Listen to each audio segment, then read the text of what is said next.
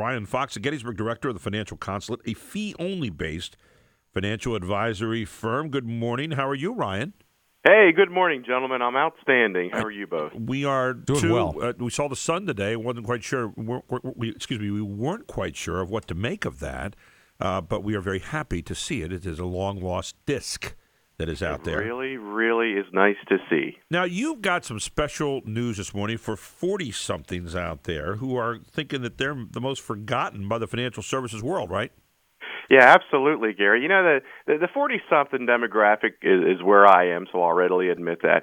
And really, when you look in the financial planning world, it's really a demographic that is kind of overlooked. We hear so much about people in their 50s and 60s planning to retire and making retirement decisions. And, you know, really in the investment world, people are looking at those people because they can do a little planning and then manage their assets. And that's kind of the goal for a lot of companies. The problem is people in their 40s are really at the midlife stage where instead of a midlife crisis, we look at that from this planning standpoint as needing a midlife cleanup. Right. And there's some very, very important things that cannot be overlooked at that time. And probably the biggest one is funding priorities first. It's the time of life when in many cases children are now in the more expensive years. Uh-huh. And when we talk about funding priorities first, it means before these other things are paid for, like the extra piano lessons, summer camps, pool memberships, you have to have autopilot on funding college planning, for example, or retirement planning, so that they aren't being pulled away from cash flow. You know, one of the things, too, you're looking at is obviously your kids are getting ready for college. You know, and you do have retirement out there looming, but you're not really thinking about it that much yet. It's not really imperative. So maybe before the money hits your wallet or maybe even your paycheck, you should do something about it? Yeah, really. You know, one of the first discussions when we do planning, and we do a lot of action plans, right, which is a condensed financial plan for a lot of people in their 30s and 40s, we talk about mastering the cash flow system. And sometimes people look at that and say, wow, there's a corporate accounting sort of thing. It's just kind of a fancy name for a preliminary type of budget where you know where the funds are coming from and precisely where they're going.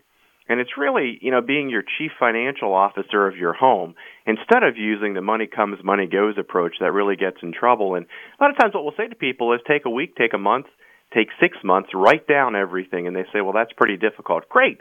Pull out your smartphone and use a couple of different apps that we have available through some websites, and you can track everything. And some of those sites actually become part of your finances because they'll send you alerts and reminders about how you're spending money.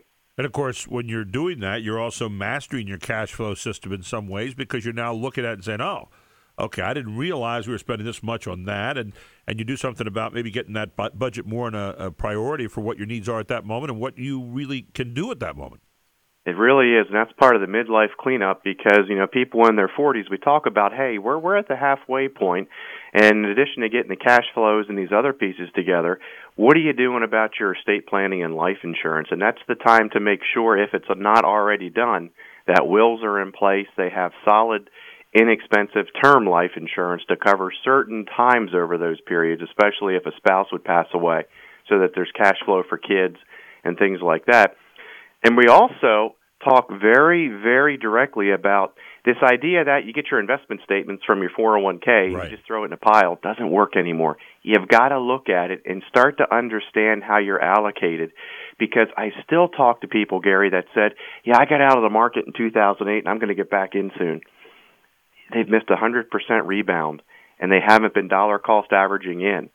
And that's very, very difficult for anyone to talk about, but especially when it's a younger investor. So one thing we talk about is by the time they get to us, they've realized they need help. And to find help from the right sources where you can get unbiased advice is absolutely vital at this stage because you're laying the groundwork for your next 30 years at this point. And, you know, for people who want to get more information on this, Ryan, you certainly have some great places to go, and you start with your website. Yeah, the website that we have here for the Gettysburg office is simply ryanfox.info, and a lot of this information is there and all sorts of things, including the clips from these shows. We upload them usually within a couple of hours of this. NAPFA.org, NAPFA.org, is an really, really good resource for fee-only financial advisors because there are a couple other firms out there who are fee-only in the region, not many.